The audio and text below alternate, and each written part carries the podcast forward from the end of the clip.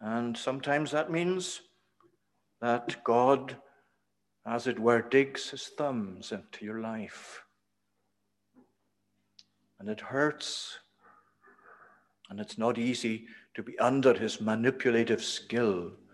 And even when we know that sometimes God knows what he's doing and we accept that these things are necessary, as Joing mentioned in prayer, sometimes we complain about things as if we knew better than God, as if we were somehow not satisfied. And sometimes, indeed, that exactly is how it is that we would rather things were the other way about. And that's, of course, understandable. When things enter into your life that you had not planned, that you would rather not be there if you were left in charge of your own life, where there are so many um, sharp uh, piercings into your life that you know is under the providential sovereign hand of God. It's the potter that's doing the work. But each of us knows that sometimes we would rather that it were otherwise that it didn't hurt quite as much. As C.S. Lewis said when he lost his beloved wife, why did nobody tell me that grief could be so sore, so hard, so difficult? That's how it is with various aspects of our experience in life. And it brings us back really to this great image and to this great uh, emphasis by, uh, by Paul that we are his workmanship. God is still working on your life and in your life. You are still on the potter's wheel. You'll be on the potter's wheel until you leave this world, and so will I. And whatever he's doing in your life, even if it's beyond our full understanding, and even if it's something that really would rather it wasn't quite as hurtful, when you come back here and see that we are his workmanship. Well, he is the potter. We are the clay. The advantage is ours. The wisdom is his. And as we see the skill with which he sets about creating us in Christ Jesus, is to be so admired, though at times difficult to understand. But there's also, of course, the power as you come back to Genesis again, as we said, these verses remind this verse reminds us of Genesis. Genesis again reminds us that not only did God create us in his image and form us from the dust of the earth, he also breathed into man the breath of life, and man became a living soul. The power to animate us, the power to bring us to spiritual life, to be living creatures above anything else that God had made, came from his own breath.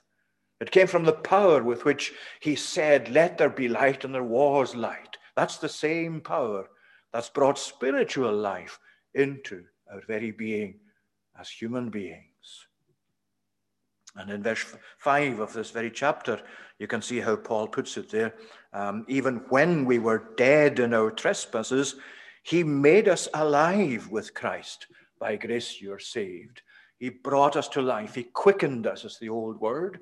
And it's really just exactly what it's saying there, beginning with something that is dead, although here, of course, is dead in trespasses and sins, dead in rebellion against God, dead in lostness, dead in sinful activity. That's what God finds, first of all, where He begins the work of salvation in us. And what he says here is the power that's created that, that's made us from that into a new creation. And it's so important uh, for our own, not just for our understanding, but for our comfort and for our assurance um, that we go back to this particular point, to this foundational beginning of things in our experience. Because what we tend to do, uh, as I tend to do, I'm sure you do as well, is uh, to look at the more experiential matters of it, to begin, as it were, looking at our situation without going all the way back to being God's workmanship and the workmanship of God and all that that entails and all that that means. And we begin looking at what a Christian is from other points of view rather than to start at the beginning. Why are you a Christian? I'm not asking the question of myself or yourself, why in terms of the purpose of your life. I'm asking why in terms of how did it come to be? You're a Christian not because You follow a set of rules, though that may be part of it. You're a Christian not because you know so much of the Bible and are able to follow it and appreciate it. You're a Christian not because you love to come to church and join with others in the worship of God. You're a Christian not because you're able to pray, because you love fellowship with other people. You are a Christian, you are a believer because you are God's workmanship. Because that's where it begins. And that's where the power and the energy comes from, from the hand of God to take what is dead and bring it to life, to quicken it, to make us alive by his great power. And that's why you need to come back to that. And I need to come back to that so, so often. The devil will always tempt you go away from your foundational things. Look at the things just of your own experience or your feelings or the things that are happening to you in your life uh, as you find your life, whether, whether it's in your work or in your home or in your own particular spiritual uh, makeup or experience, the devil will want you to stop at these things and not really to go back to the foundational matters, and especially to the fact that the believer, the Christian, is God's workmanship. He knows what he's doing, he has the design, and he has a different way with regard to each of us as we um, interact with each other. What God is doing in my life uh, is the same in a sense as he's doing in every other Christian life, but he's not necessarily going about it the same way. It won't be the same experience, the same providences. So you always have to come back to the workmanship and to who is actually doing this and how you've come to be where you are as a new creation. And as we said, the locus is there. There's, there's the skill and there's the power, but there's the locus. I'm just mentioning it on the way past, but it's such a huge subject created, he said, in Christ Jesus for good works. That's the locus, that's the, the sphere of God's activity. Why is that? Because Christ is central to the plan of God, to God's plan of salvation. Christ is central to the people of God in their election in Christ, as Ephesians 1 put it. Uh, we are actually chosen in Him, verse 4, before the foundation of the world. We're chosen in Him. We're not chosen by God and then at a later stage we put in Christ. We're chosen in Him. He is central to God's election. And you follow that through um, in the teaching of Scripture, right through uh, to the work of Jesus Himself. Jesus didn't come into the world detached from His people. He didn't come to die on the cross detached from His people. He didn't come to rise from the dead in His resurrection detached from the people. He came to do all of these things and he accomplished all of these things in union with his people. As Paul tells us in the Roman epistle, that we are buried with him in a death like his, so we will be raised with him in a resurrection like his. You can never cut the tie between God and his people, not even back into eternity. What a great comfort there is in that. It cannot but come to be that we are a new creation when it begins back there in the plan of God, and when in the plan of God it is a plan of God in Christ. You can go to uh, Second Corinthians, and you have the same emphasis there in chapter five. God was reconciling all things in Christ, reconciling us to Himself. So the in Christ part of it is certainly important, though we're uh, going across it very quickly. So there's the first thing we are God's workmanship. And aren't you thankful tonight that that's how it is? That you've been delivered from the idea that you can somehow please God by your own efforts, by your own obedience, by the level to which you are able to obey the commandments of God, fulfill the promises of God. No, all of that, Paul says, is nothing to do with how our salvation has been obtained or what lies at the very heart of our redemption in Christ. We are his workmanship. But notice, you see, secondly, we are his workmanship, but we are also work, workers for, for good works, which God prepared beforehand that we should walk in them. So the first part uh, of the verse really leads um, uh, inseparably to the second one. We are his workmanship, created in Christ Jesus, but it's created for good works.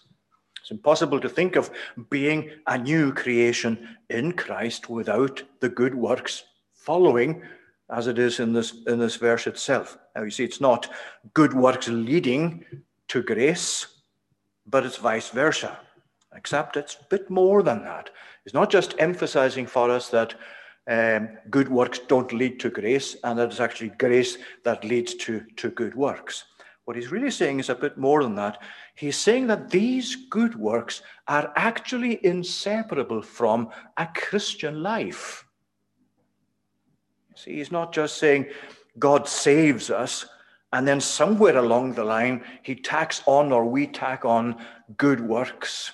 What he's saying is that these good works are inevitably the outcome of God's workmanship, and therefore they belong inherently. They belong uh, as an inseparable element of the new life that you have in Christ. You cannot think of that new life without it including, in a very central way, these good works. Well, what are these good works? Well, if you go to chapter 4 and verse 24, uh, that uh, is connected to what we're looking at here in chapter 2, uh, chapter 4 and verse 24, uh, where you find the apostle uh, talking again about putting off the old self, putting on the new self.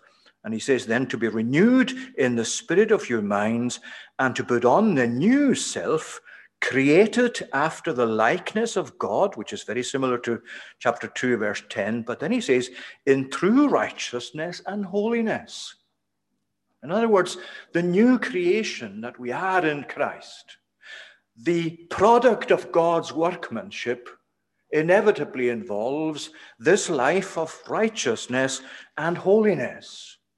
Because we tend, don't we, to think of good works, some, sometimes similar to the way the world thinks of good works, as doing good deeds, being kind to other people, engaged in lots of charitable activities, charitable in the sense especially of uh, doing things that help people in their lives and being generous with that. And of course, that is very much part of a Christian life and a Christian way of life. But what Paul is actually saying is good works is actually really more the summary of the entire Christian life. It's good works in what you do in your relationship with God as well as with your fellow Christians, as well as with the world, and with the good works in terms of works of charity that you engage in. It sums really, it sums up this, this phrase in chapter 4 righteousness and holiness. That's really essentially what the good works entailed. We have been created in Christ Jesus as the workmanship of God for good works See, if you just confine it to doing good to others, then there'll be certain um, certain parts or sections of your life as a Christian that won't be taken into that description of good works, because if you're just confining it to the good things you do to other people, well, the times that you're not doing that, you're not involved in good works. But that's what Paul is denying here. That's not what Paul is saying. What he's saying is we are created for good works, for a life of righteousness and holiness. All that is in that work of uh, that life of righteousness and holiness, you could say that's what we've been created for. We are his workmanship to that end. And that's reinforced now by the final part of the verse, which we'll finish with um, which God prepared beforehand that we should walk in them. Now, literally, that means God arranged these good works beforehand. So, on the one hand, it's certainly saying that this is a matter of God's sovereign appointment, God's sovereign uh, ordination, if you like, of good works to be what is uh, true of a Christian life, of the workmanship that He Himself brings about. Um, but it means really that these good works are actually made ready for us. In other words, uh, something like God has already decided what these good works are. He doesn't save you and then say, now you go and decide what good works you want to do. What Paul is actually saying is, God saves us and He's already decided what the good works are. And of course, there'll be a variety in terms of the practical details of one Christian life from another. but not in terms of the scope or the meaning of good works. Because what Paul is really saying, if we just labor the point a little bit, um, is that as God has designed and decided what good works are, and that they are more than just works of good deeds that you do to fellow human beings, it's an integral element of a Christian life, of the new life you have in Christ. And that's all been arranged before you ever came to do any good works, because they are also a part of the fabric of what you are in Christ. They don't contribute towards your justification. They don't contribute towards you becoming to be the workmanship of God. It's something that actually flows from that. We are created for these good works. And you see the word uh, walk there. He has prepared these for us that we should walk in them. And really, that's really, again, a demonstration that is far more than just doing good deeds to others, though that's included. If you're walking in something, then it describes a course of life, a course of behavior, and not just a course of life, but a constant, habitual course of life. Because it's a very deliberate contrast, really, with what you find at the beginning of the chapter. Look at verse 2. There he is saying, You were dead in trespasses and sins, in which you once walked, following the course of this world, following the prince of the power of the air, the spirit that is now at work in the sons of disobedience. And you find the same in chapter 4 and at verse 17. Now, this I say and testify in the Lord that you must no longer walk as the Gentiles do in the futility of their mind and so on. So he's talking there of two contrasting courses of human life the one that walks in the course of this world, following the prince of the power of the air, that's the powers of darkness, the workings of sin, behind which is the malignant power of Satan. And the contrast is this one. You're created in Christ Jesus for good works which God has prepared beforehand that we should walk in them. It's all ready to walk into, if you like, these good works. Uh, when you come to be in Christ, when you come to have your life renewed by God, you're, as it were, being ushered by God into the kind of lifestyle that He has from all eternity placed there at your disposal. He has already uh, put it there as something that is, is already arranged and indeed made ready for us. Now, that, of course, doesn't um, that doesn't actually uh, mean that we are not responsible for what we do. That is just simply an automatic switch that God puts switches on when you become a Christian, and then off you go, and it's just straight a straight way um, without any deviation to heaven. That is not how it is, of course. But the essence of this new life is, these, is this life of good works, walking in the course that God has prepared for us to demonstrate that we are indeed His and to give thanks that He has set us on that course. Now, tonight, you and I may be saying of ourselves, Well, I feel very different to that. And maybe you're feeling many times when you go to the Word of God and you find these kind of descriptions by the apostle or whoever you may say sometimes, well, I just keep coming so far short of that. I just don't find myself matching up or fitting in with these descriptions. Walking a life of righteousness and holiness. And sometimes you might say, I just feel so unholy. And I find so much in my life that I know is still sinful. And I find myself so slow to learn. And I find myself so prone to um, not depending upon God and just seeking to uh, just almost dismiss the idea from my mind that I should accept his will instead of my own. Well, I came across some time ago um, when I was preparing something for, for the children during lockdown, uh, when we were doing that, that little video, uh, Kenny and myself in, in the church. Um, and I came across, uh, I can't remember exactly where I found it, but it's a Japanese uh, practice, a Japanese uh, skill called kintsukuroi. And kintsukuroi means literally mended with gold. It's a Japanese skill. Uh, it takes quite a long time, apparently, to develop it. But what it, what it's about is this. Just imagine that you have a, a lovely, large, shining black vase or bowl. And one of these days, as you're lifting it up and you're going to just give it a little polish, it falls and it smashes into lots of pieces. Well, kintsukuroi, kintsukuroi is taking those pieces and using a substance to which powdered gold has been added so that that forms a kind of glue between the pieces that are broken. And it's put together in such a way that far from where the joins are being hidden, sometimes you get that on repair shop and so on, but this Japanese skill leaves the veins of gold sometimes very prominent. And if it's a dark object like a black vase, it's very obvious. These veins of gold, you can see them then as the vase has been mended. And the, the thinking behind it, there's a philosophy behind it, I think, which in, in a Japanese way of thinking, which says that actually is more beautiful than it was to begin with. Because the mending, the gold seams themselves come to form part of the complete renewed object. It's not something that has spoiled it, it's something that has enhanced it, something that now makes it even more valuable and more meaningful and more precious.